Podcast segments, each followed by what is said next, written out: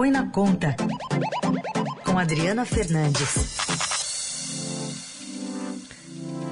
Bom dia, Adriana. Bom dia, Carol. Bom dia, Raíssa e ouvintes. Bom dia. Bom, novo ministro de Minas e Energia, Adolfo Saxida, ontem estava querendo falar de Petrobras, privatização e tudo mais, fez anúncio ao lado do ministro Paulo Guedes. Mas o que os estados estão de olho mesmo, e boa parte da classe política que os representa em ano eleitoral, é na conta de energia elétrica. É isso mesmo, Carol. A conta de energia elétrica é um problema, ela vai aumentar, já está aumentando em alguns estados, tanto que a Câmara dos Deputados quer suspender e um dos grandes uh, problemas para, para grandes bancadas lá no Congresso Nacional é a proximidade do cronograma de reajuste de energia das distribuidoras que atendem os dois maiores colégios eleitorais do Brasil, a CEMIG, em Minas Gerais, e a Enel Distribuição, que é a antiga Eletropaulo de São Paulo. É, esses dois cronogramas eles estão ah, pertos a análise do reajuste da CEMIG está prevista para o próximo dia 24 de maio, com entrada em vigor no dia 28. Já a decisão das tarifas da Enel de São Paulo deve ser tomada em 28 de junho, para entrar em vigor no dia 4 de julho, pouco mais de um mês antes do início oficial da campanha eleitoral em agosto. Nesse período já se, já se sabe que a campanha vai estar tá esquentando, já vai estar tá uma disputa forte e a inflação é tema de campanha, principalmente alta de energia e de combustíveis. Bom, é, como a gente já viu em outras ocasiões no passado, não quer dizer que não vem o aumento. Uma hora ele chega e chega pesado, mesmo que seja depois da eleição, provavelmente depois da eleição, né, Adri? Olha, o que, o, o que esses aumentos que já saíram, que já foram dados e que o Congresso quer revisar, as empresas já dizem, dizem que não aceitam é, nenhuma mudança porque vem em risco de reajuste dado, martelo batido, vem, vem em risco de uma de uma, é, é, desorganização, eu diria, da regulação, com riscos para o futuro.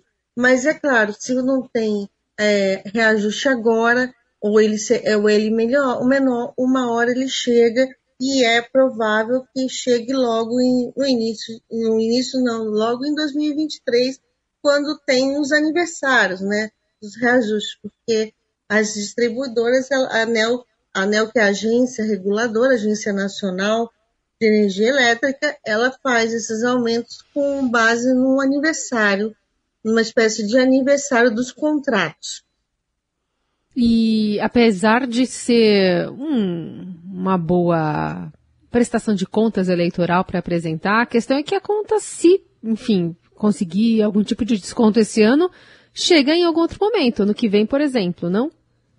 Exatamente, não tem fatura é grátis, né? Ela aparece. Porque se você ah, faz algum tipo de manobra, uma criatividade é, para conta de luz, sem resolver questões estruturais que estão impactando a conta de luz, aí no caso, muito subsídio que o consumidor, que somos nós, os residenciais e também os consumidores ah, industriais, os, o, o, setor privado, ela, ele, ela vem. O que falta é realmente uma, estrutura, uma reestruturação dessa conta, né? dessa conta de subsídios de políticas públicas e, ah, e drenagem para outros subsídios como óleo e gás que está que tá na conta que tá na conta de luz.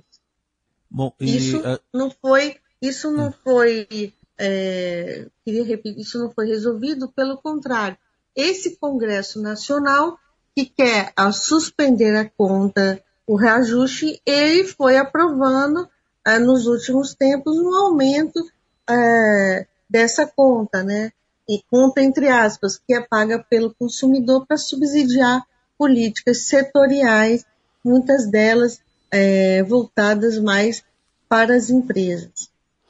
E o que, que o governo está estudando aí, Adri? Porque tem essas questões aí no legislativo, mas para dar uma aliviada, porque tem uma, um plano envolvendo até a Eletrobras, né, que está para ser privatizada, né? Exatamente. O, o, o governo ah, vai tenta vender a Eletrobras, ela tem que é, nesse nesse modelagem de venda, ela tem que pagar uma parte do desse é, uma outorga à União, ao Tesouro Nacional e o restante, um, um, um valor também bastante alto, uns 50% desse valor para a conta de desenvolvimento energético, que é a CDE, que é justamente esse fundão que está lá que, do setor, pra, que banca políticas do setor, e a, a, só que essa parte do, da, da empresa, da outorga, seria paga primeiro. E a do, da CDE, que é para calibrar ali a tarifa energética, pra, que eles chamam, um termo técnico, é, modicidade tarifária, que poderia reduzir a conta de luz, seria ao longo dos anos. O que estão pensando é an antecipar o pagamento para a CDE e deixar para depois pagar para os cofres da União. Tudo isso é, está em discussão, mas já há uma perspectiva de que o Tribunal de Contas da União pode não aceitar. Já foi decidido que 5 bilhões, decidido no ano passado, que 5 bilhões seriam ante, antecipados mas 5 bilhões é pouco, tem pouco impacto na conta de luz, algo em torno de 0,5% é pouco diante dos reajustes que a, o ANEL está fazendo, em média é, de 17,92%. A ANEL do Ceará teve, que é a maior, maior, o reajuste mais alto foi de 24 24,23%. São Paulo tem várias distribuidoras, mas eu queria reforçar que a ANEL é que atende, a Enel, a antiga Eletropaulo, é que atende a maior número de consumidores aí é, na capital e nas cidades da região metropolitana. É interessante você falar essas cifras porque nos remete àquele descontão que a gente começou a ter depois da mudança da bandeira tarifária, né, voltando para verde depois de ficar roxo, enfim, crise hídrica. É isso, né, Adri? Era o que todo mundo estava falando. Ó, vai dar uma aliviada agora, mas vai vir é, aumento aí depois no segundo semestre e aí vai ficar meio elas por elas, né? É, é desse exatamente. aumento que a gente está falando, né? É, exatamente, porque eu também já vivi, já vivenciei no passado, você faz essas mudanças, essas é, puxadinhos, né? e eles acabam depois colocando as distribuidoras também numa situação financeira difícil.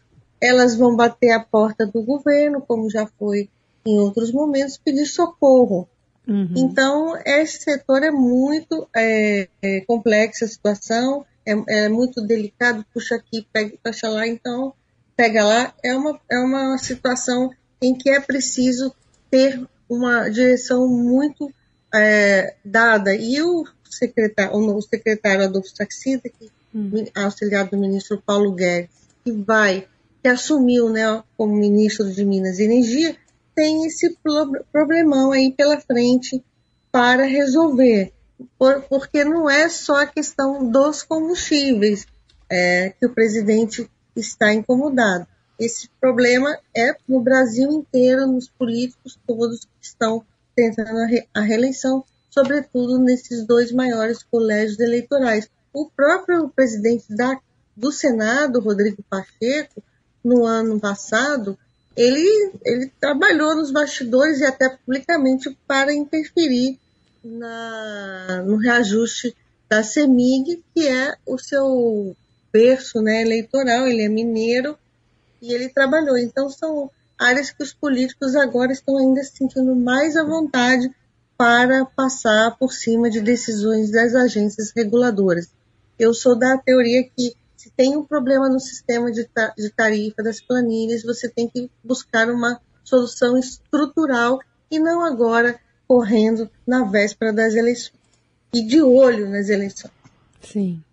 Muito bem, Adriana Fernandes trazendo para a gente esse detalhamento dos bastidores que estão né, circulando em Brasília, de olho nas eleições apenas nisso.